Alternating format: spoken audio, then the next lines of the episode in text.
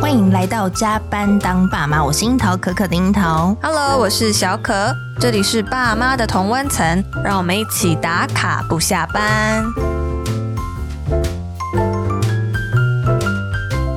今天这一集呢，我们又邀请培瑜来跟我们聊聊了。是那那，同样的呢，又是没有仿纲的方式来呈现 对，但是有一些主题啦。嗯，其实因为大家都知道我是台中人，我小时候在台中长大的。对，那你知道全台湾的县市里面最爱超前的是哪个县市？你知道吗？你说超前什么课业。哦，超前部署课对业是不是？台对中是不是？就是光荣台中，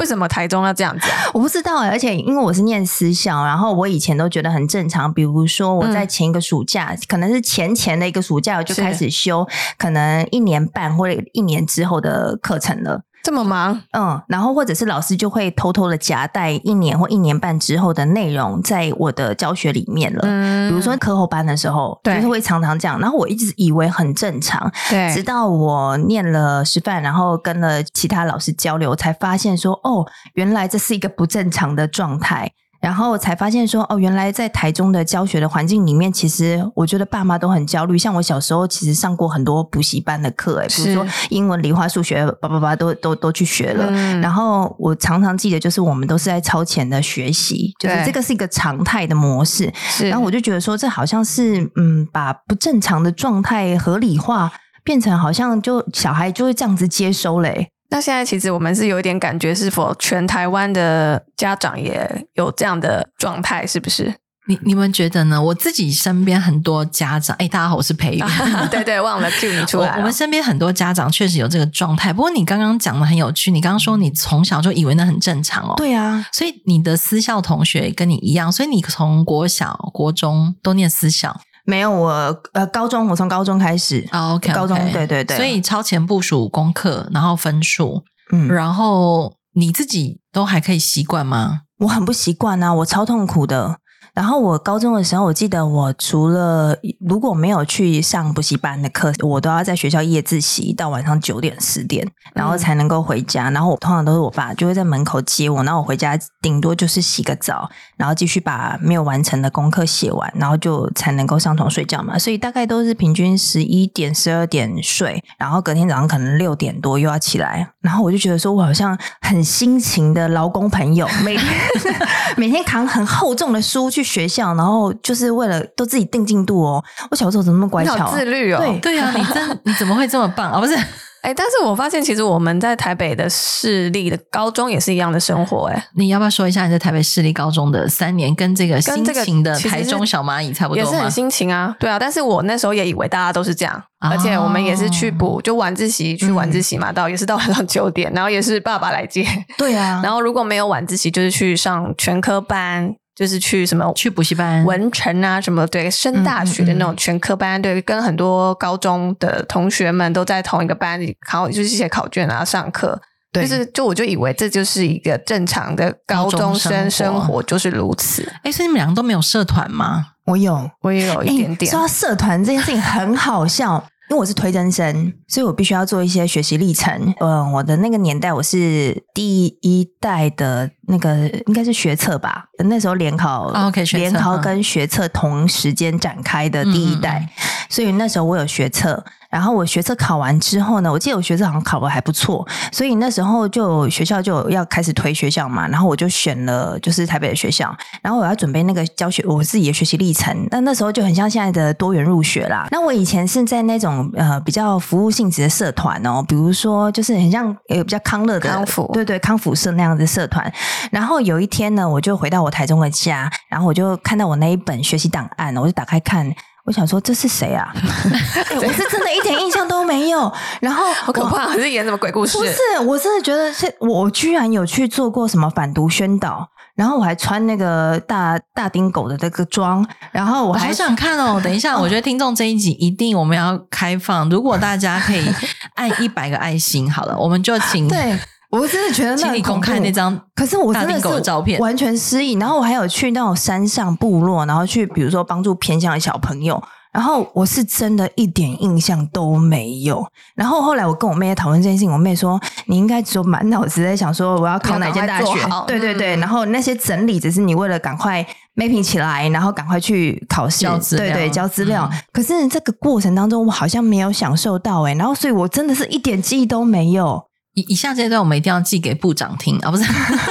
因为现在是不是又开始回溯到这种学习历程档案的？最近才开始有人在制作对讲不对这个学习历程，其实很多学生根本升学没有用到，但是他们在高中三年就嗯要累积。那对你们以前的累积方法好像是等到你考完那个大考之后，你再回头收资料，然后这件事情就被大家诟病嘛，就是你根本就不知道你自己在做什么事情，嗯你就只是把资料拼凑起来。那甚且其实当时应该有发展出一个很厉害的那个商业模式，就是帮你做学习档案，嗯有很多外面的应该有补教可以帮你做这哎件对事对啦，对，可能一嗯本多少钱？多少钱？两三万块嗯这样子，然后可以让你去应征哪些学校、哪些科系这样。然后，所以后来好像就是为了改变这个陋习，所以现在教育部就是让大家平常就可以上传自己的学习历程啊，就可以上传自己的报告，哦然后你只要。呃，到时候你需要用到的时候，就让老师们可以去下载你的资料就好了。学生好像不用再走那个你刚刚讲把资料拼凑起来那个过程。可是我们刚刚聊到这些，你们一定很好奇，为什么我要问你说，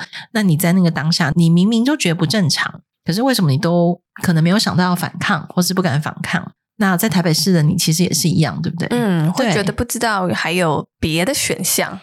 我高中的时候脾气很大、所以你骂谁了？ 没有骂谁啊，甩门啊，不爽啊，然后动不动就说我不想吃饭了。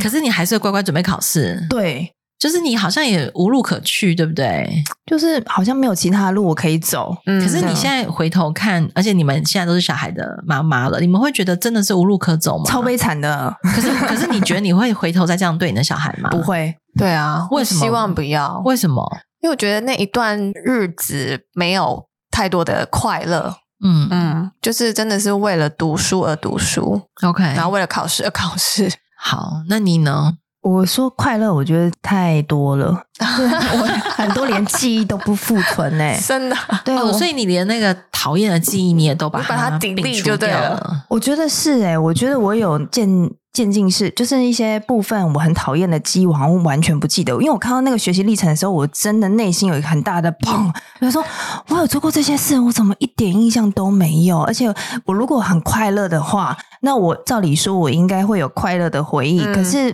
那里面我想不起来我在那个场景那个那个虽然说状态照片我在笑，可是我真的嗯想不起来那个场景我的感感受受是什么哎、嗯，是对我来说冲击好大哎、我看到那本历程的时候啦，谢谢他。哎、我真的很想看 呢、好，我改天带回来，现在还在我老家。好哦，我觉得讲到这边，就是因为我其实有默默潜水在很多家长社团里面，是，然后我们刚刚也聊到嘛，其实最近很多家长都还是对于小孩的念书啊、升学这件事情，好像那个焦虑不比以前我们的爸爸妈妈少诶、我总觉得好像越来越严重哎、对啊，嗯为什么那么焦虑？其实我我真的还也还蛮好奇爸爸妈妈到底在焦虑什么。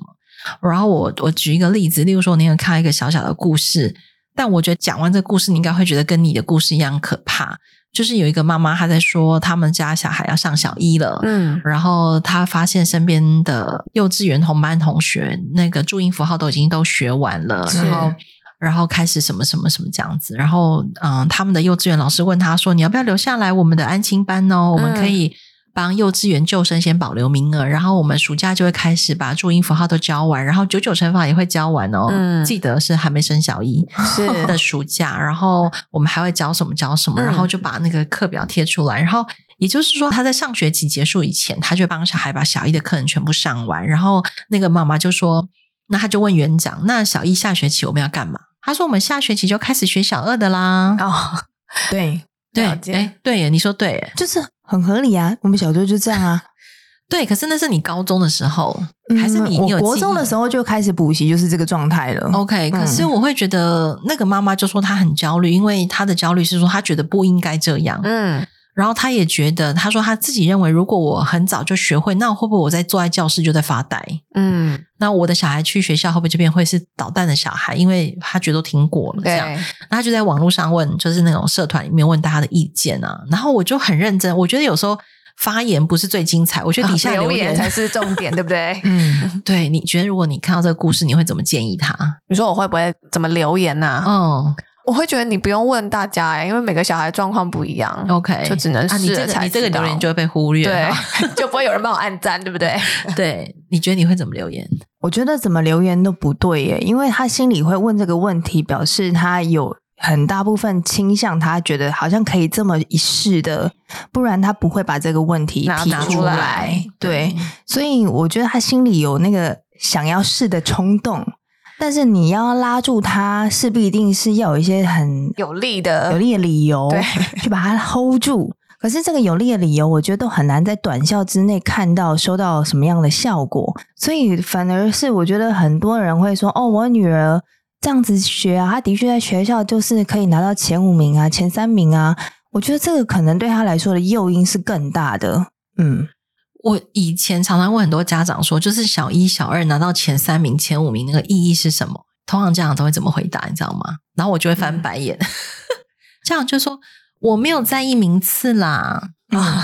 啊刚好前五名啦。我只是在意他们认真学习，嗯他的态度很重要，嗯而且如果没有从小打下良好的根基跟习惯，嗯，那以后长大怎么办？是我回答的有没有很正常？有很正常。对，但为什么我们好像觉得哪里听起来怪怪的，对，但是又有一点无以反驳，又觉得这句话很漂亮，听起来也是为小孩好吗？对，因为你没有其他审视的标准啊，你觉得这就是唯一的标准了啊？你可以多说一点吗？前三名跟前五名就只是你判断的一个标准啊，你不判断说他从里面学到了什么样的内容，或者是这份考题是不是真的是只是刚好他都学会了，其实有很多部分他可能还是有一点模糊的。那我觉得这只是某一个小的阶段的一个测试啊，你觉得这个是他达到你心中的一个标准啊，就是你心中的那个量尺啦。可是其实学习。应该是有各个方方面面的量尺，而不应该只有用成绩这个量尺来作为孩子的考核而已啊。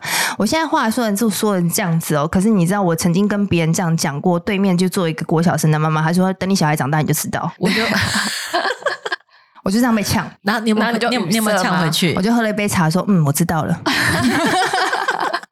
可是你们的小孩快要上小学了，对不嗯对？明年暑假，对两年，两年左右可，是你真的觉得你你到那个当下，你真的会被那个第一名、第二名九十分，然后八十分、七十分卡住吗？就是你小一就考七十分，你以后怎么办？我觉得倒是不会，但是如果他真的考了一个不错的分数，我觉得你还是会有那个哇，你好像很厉害的那种那种心情，不是禁还是会被这个分数所诱惑影响了，对不对？哎，你用诱惑形容的好好哦。对啊，这算是一个诱惑吧？好像亚当夏娃看到那个苹对啊，你就果是一在样，追圈求套啊，对，这个圈套是要圈住什么呢？圈住你心中的虚荣，对啊还有呢，还有对孩嗯子的期待吗？我我觉得也是圈住大家往一个边边靠的安全感。哦，是就是我跟你们都一样，嗯然后我们收拢。在一起是不是？对对对，然后我们身边有一群这样努力的家长，然后有一群在意孩子成绩的家长。虽然表面看起来好像我们都说不在意成绩，可是那个焦虑真的就会反映在你看待每一次九十分、七十分的这件事情上。所以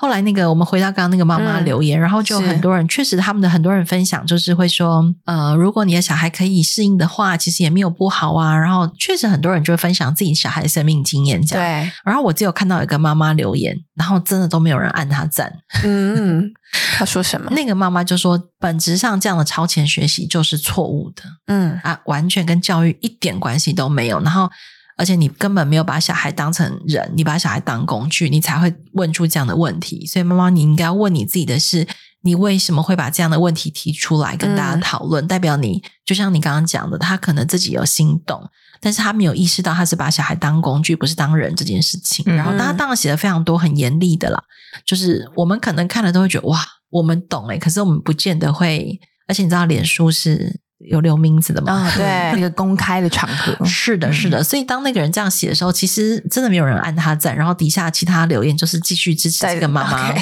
可以，但是我就可以想象，如果我是那个发言的人，我真的会觉得哇，你看我的发言里面，假设有一 百比重好了，诶，哎一百嗯篇回复我，只有一篇是叫我不要这么做，其他的人可能就是模棱两可，或者是嗯更多人就直接表明说，对啊，我的小孩以前是这样哦，然后就怎样怎样怎样。对，对，我就觉得那个同温层的状况会造成大家焦虑会越来越严重。我觉得也是因为社群媒体的演算法嗯会让同温层的人容易靠在一起。所以我刚刚说我会潜水的原因，就是因为如果我不潜水在里头，我的脸书或者是我的社群媒体，根据演算法我是看不到这些东西。可是是看到这些东西，我觉得对我好重要，因为我也常常会觉得，如果我不知道爸爸妈妈的焦虑，好像我们也很难帮人摸不家到痛处啦，对，嗯而且搔不到。痒， 对， 请问要烧哪里呢？嘎吱窝。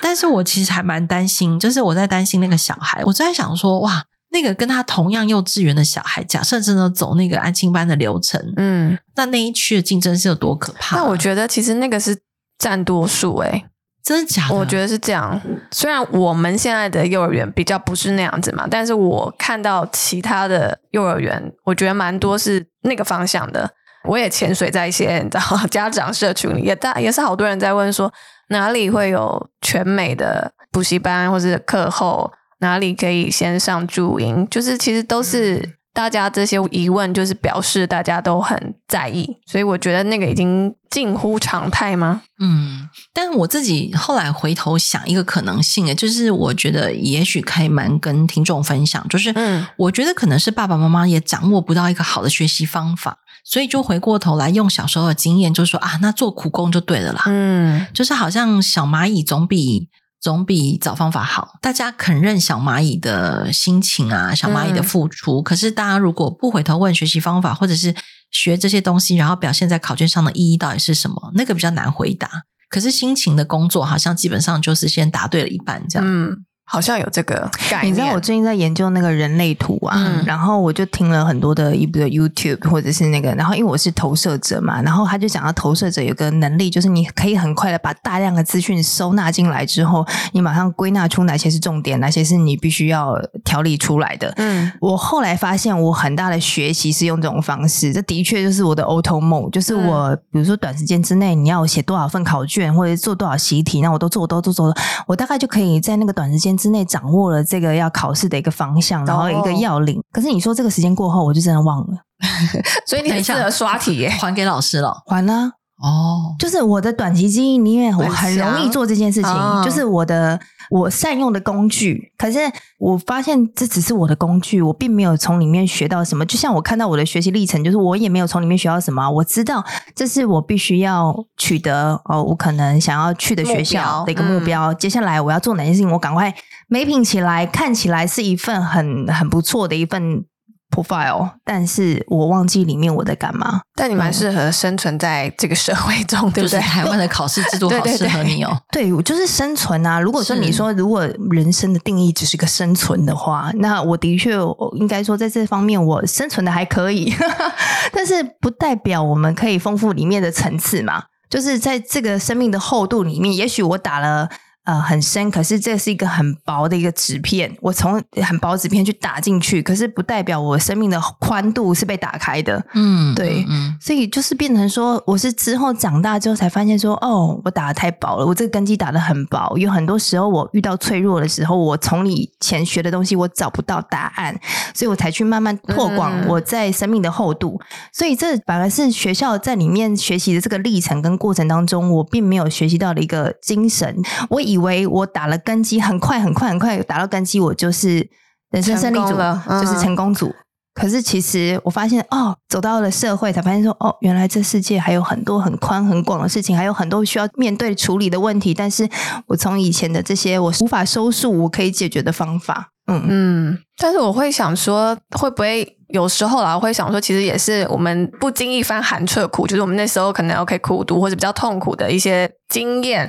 让我们取得了一个比较好的学历嗯那你也因此而有比较多的机会，或者你有比较多的被眼看见，对，被看嗯见或是眼界也可以比较开放，所以我有时候也在想说，这到底也没有一定的鱼帮水，水帮鱼，对，没有一定的不好或者是一定的好，嗯但是如果没有经过那个时候的努力，我是不是没有办法达到我现在的位置？嗯，对，呃，我觉得你们讲的真的都确实是很多家长会想的问题，而且是好像听起来都很合理。嗯。可是反正我们很熟嘛，哈，我就戳破一个盲点 好，假设因为你现在已经三十几了啊，我四十几嘛，好，所以我们回过来讲，我们在想这件事情的时候，我们会用我们现在的拥有嗯去去看看待小时候，于是我们就会自然而然合理化那个东西。嗯可是，如果今天像我小时候也没有经过私校嘛，好，然后我也没有经过那个晚上补习的历程。可是我回过头来看，在那个小的时候，当下的孩子他最需要的学习到底是什么？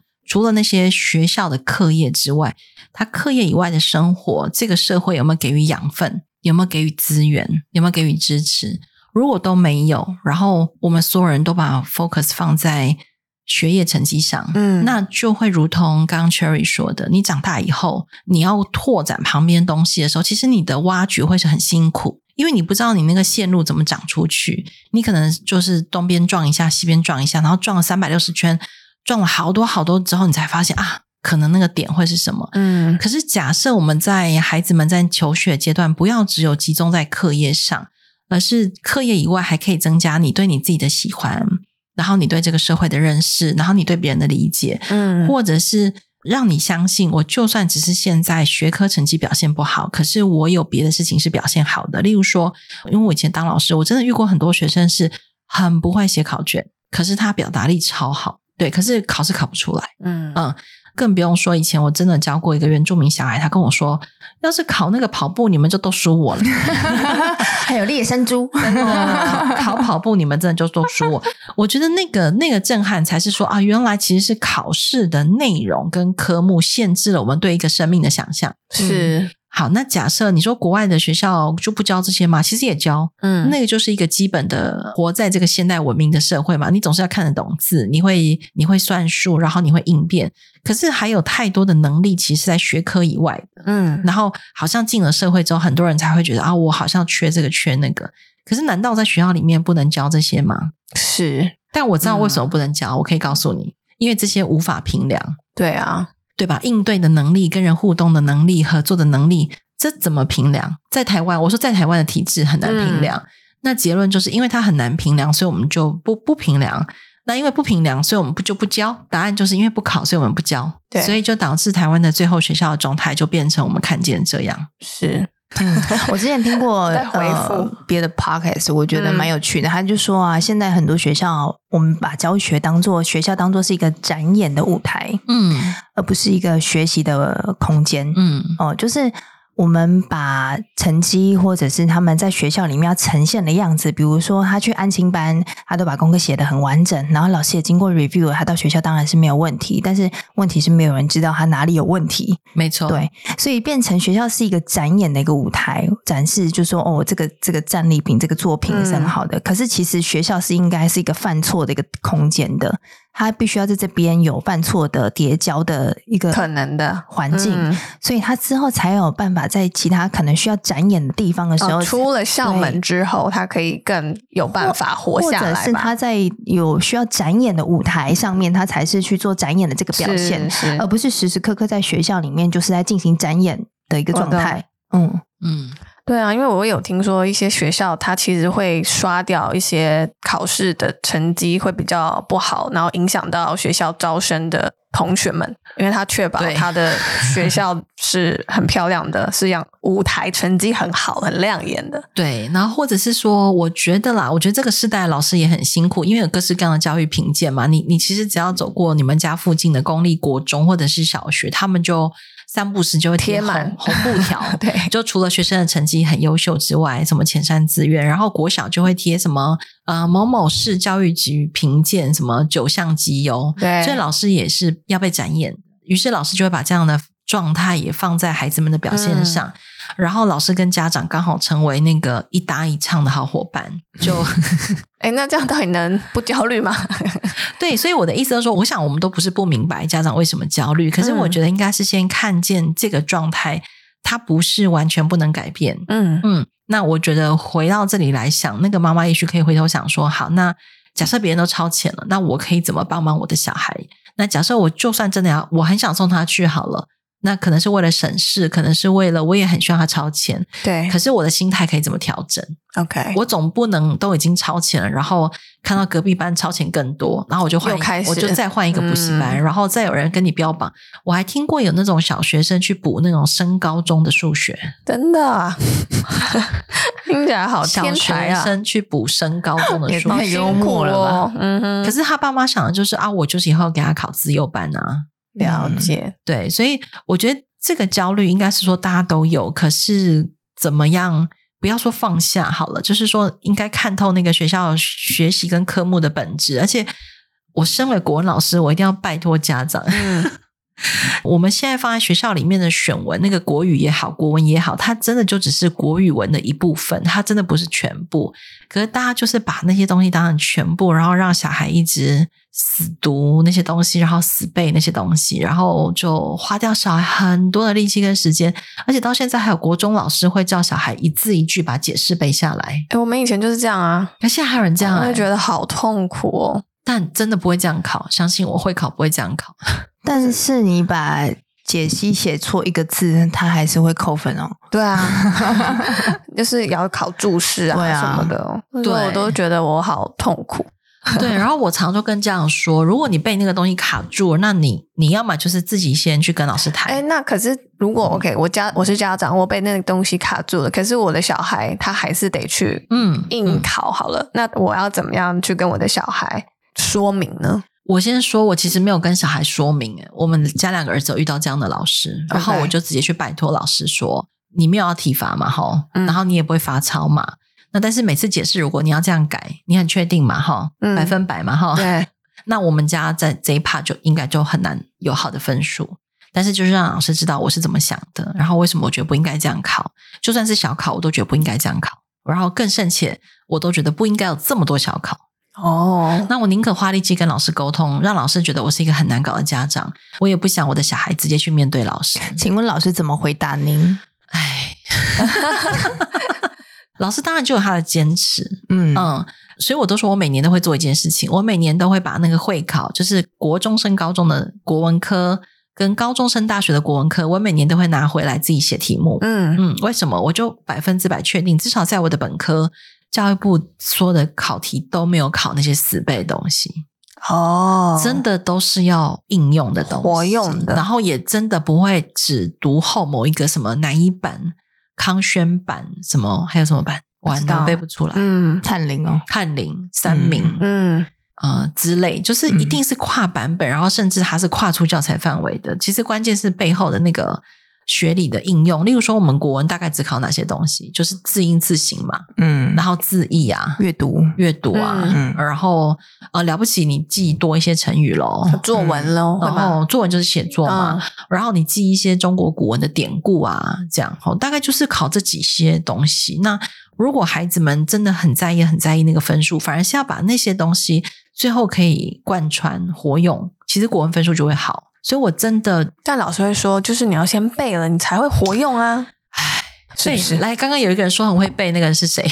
？Cherry 就刚刚就说，背了就忘啦。对啊，就忘啦。，嗯对，那你到会考前你怎么办？那所以我们是可以跟孩子说，但是孩子还是要在那个班上生存嘛。那你是让他就自己用他的方式去对应考就对而了。且我都跟老师说，你知道考试是三年后的事情哦。可是你在国一，就是七年级，或是你在高一，就打坏他对这一科的兴趣。你觉得还可以持续三年吗？嗯我觉得关键是我们在学校里面的所作所为，到底是在帮助孩子更喜欢学习，还是让孩子更讨厌学习？哦，我想到了，不要说那么远的事情。我有一个朋友，他的小孩，嗯，应该是小学三年级吧，然后他被他的班导师，哎，英文老师吧，嗯说他的英文太差了，就是落后其他的同学。然后他妈妈就帮他请了一个英文家教，嗯，然后他就说：“你到底有没有在学啊？”然后反正英文考试出来还是蛮低的，然后他就很焦虑，他就说：“我到底还要再去让他去上什么英文课吗？然后还要什么的？”我就说：“那你有没有问过孩子他怎么想啊？对于他考这样的成绩，他怎么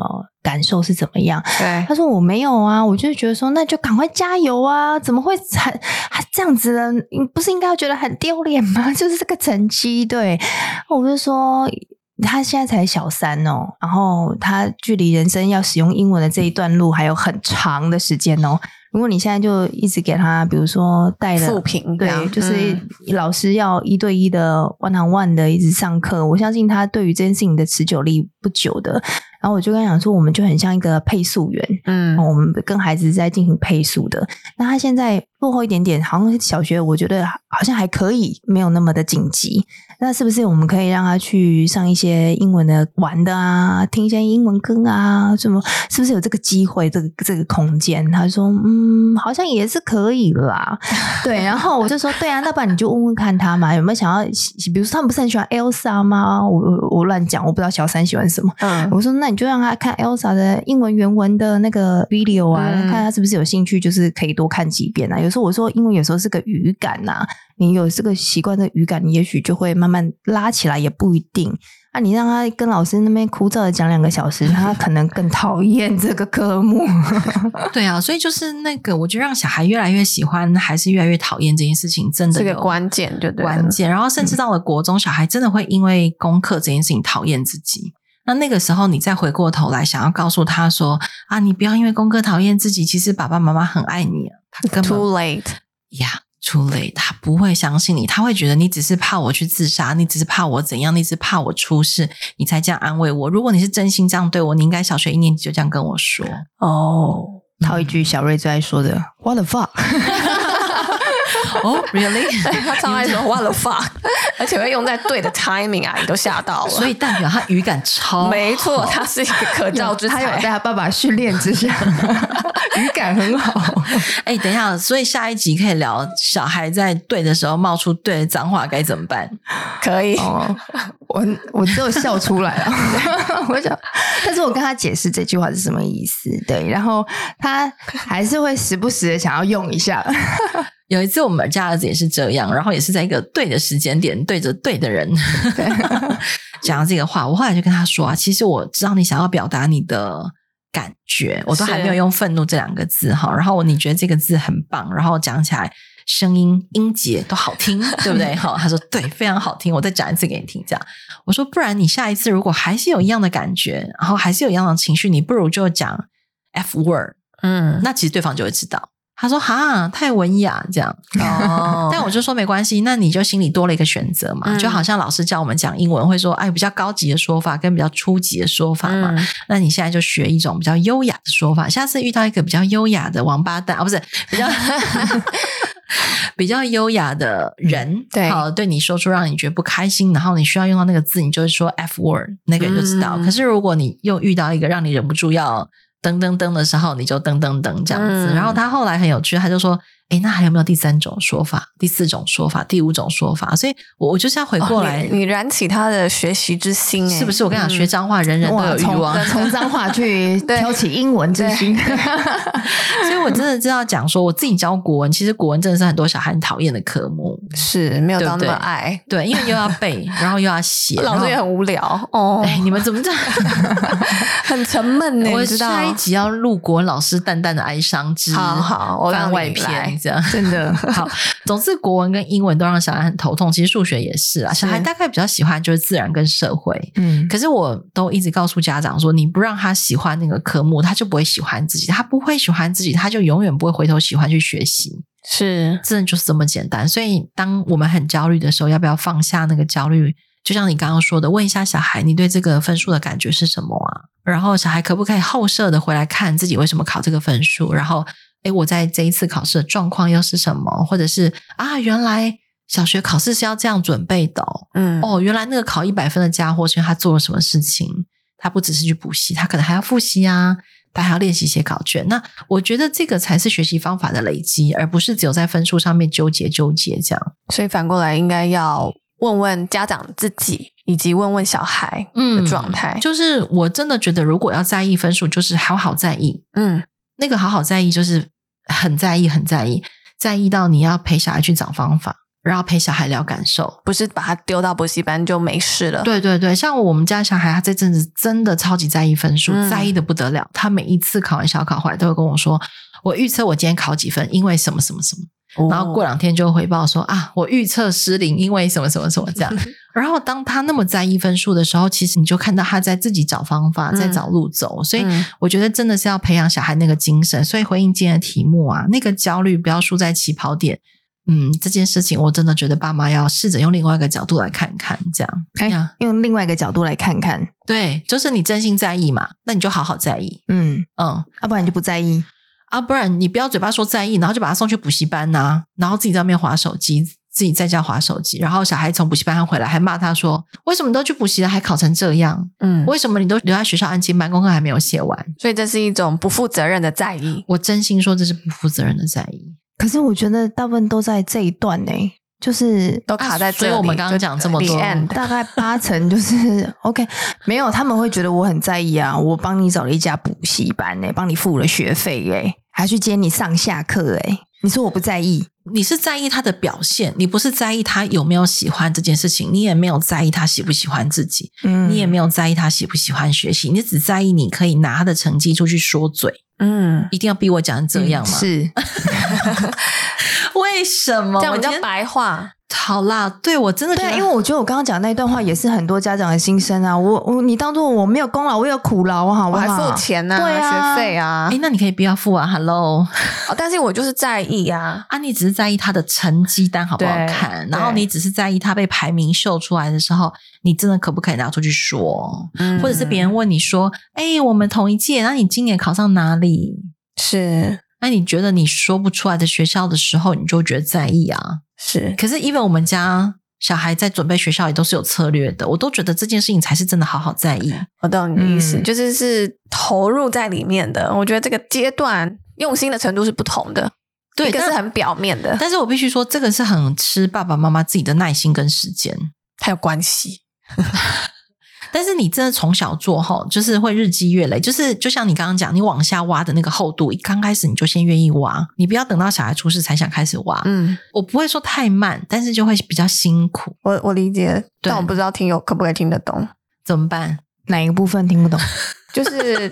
我你们刚刚这个表情好像就是从小开始，嗯，就已培经养培跟累积，，对，去挖宽他这个的呃对哦那个他的基底啦，就算你才不会这动的摇摇欲坠。 然后，就算在这段过程当中，你发现你是很在意他的成绩或他的排名也好，但他知道你也在意他其他的面向，对，所以你们是可以共足这个在意，然后在这个长跑的路上是可以一起的。其实上一次之前，好像培瑜也有跟我们聊到说成绩这件事情，他其实我们是可以跟孩子表态说我是很在意成绩的，嗯但是我为什么在意这件事情？嗯，那也许也可以说说你的想法，你就跟孩子就是诉说说我在意成绩是因为我觉得它是我现在短时间平衡你现在表现的一个标准。对，那如果说我们不用这个方式来看的话，那我们还可以用什么方式来检视你现在这段有没有学习到什么？嗯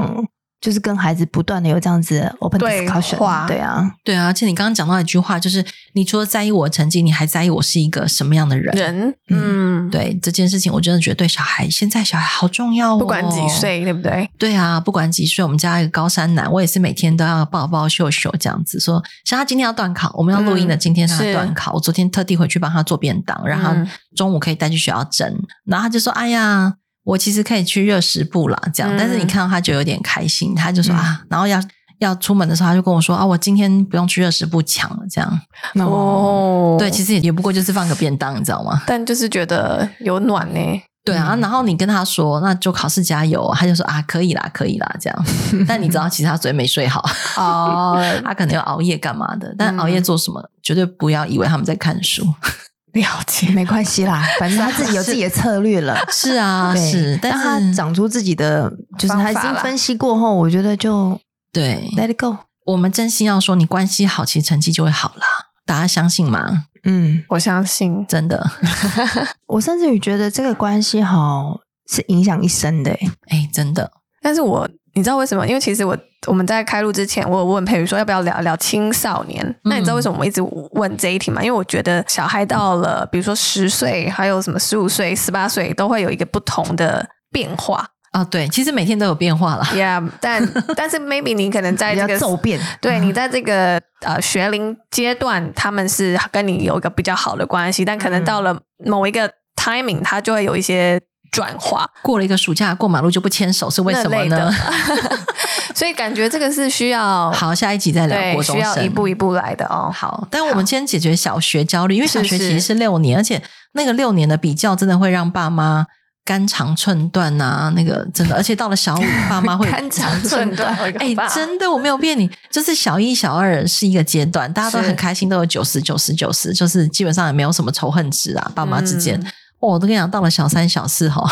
哦那个状态就不一样。然后到了小五，那个整个数学突然啪变很难，自然啪变很难。然后那个社会课本因为变得很烂，所以突然社会有一些变很难。哇然后旁边的补习班就会开始那个打开他们的门，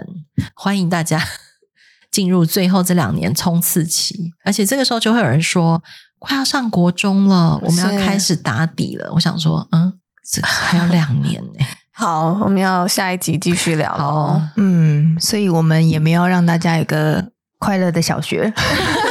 不行不行，我们真的要也可以开心生活，也可以开心学习的小学。我觉好得是有机会的啦，大家多听几集我们的 podcast，我们保证会带给大家可以开心学习、开心生活的小学生活。这样，长出不同的眼光来。 OK，那我们嗯期待一下。好好那我那我们们今天也谢谢培瑜喽，谢谢大。家。好，那我们想听正在收听的你有没有什么想要跟我们聊的？欢迎到我们的粉丝团、IG 或留言私讯给我们。然后我们昨天有收到一笔咖啡赞助，耶、对，我们谢谢 Ellie，那她是我们的忠实听友，然后她说她听到一半就忍不住赞助了我们好几杯咖啡这样子。我们很喜欢大家这种忍不 住。对，对我就是她觉得内容对她来说非常的受用，然后她也谢谢我们就是很用心的做节目，那我们也很谢谢她这么用心的收听我们每一集，谢谢 Ellie。对，那我们也会因为你，然后也因为其他的听友更支持地做每一集。就是接下来我们还是有很多更针对不同的议题来做每一集的单元的分享。那如果是用 Apple Spotify 收听的，帮我们按下订阅钮，还有五星评价。那宝贝们，爸妈下班喽，拜拜拜拜拜拜。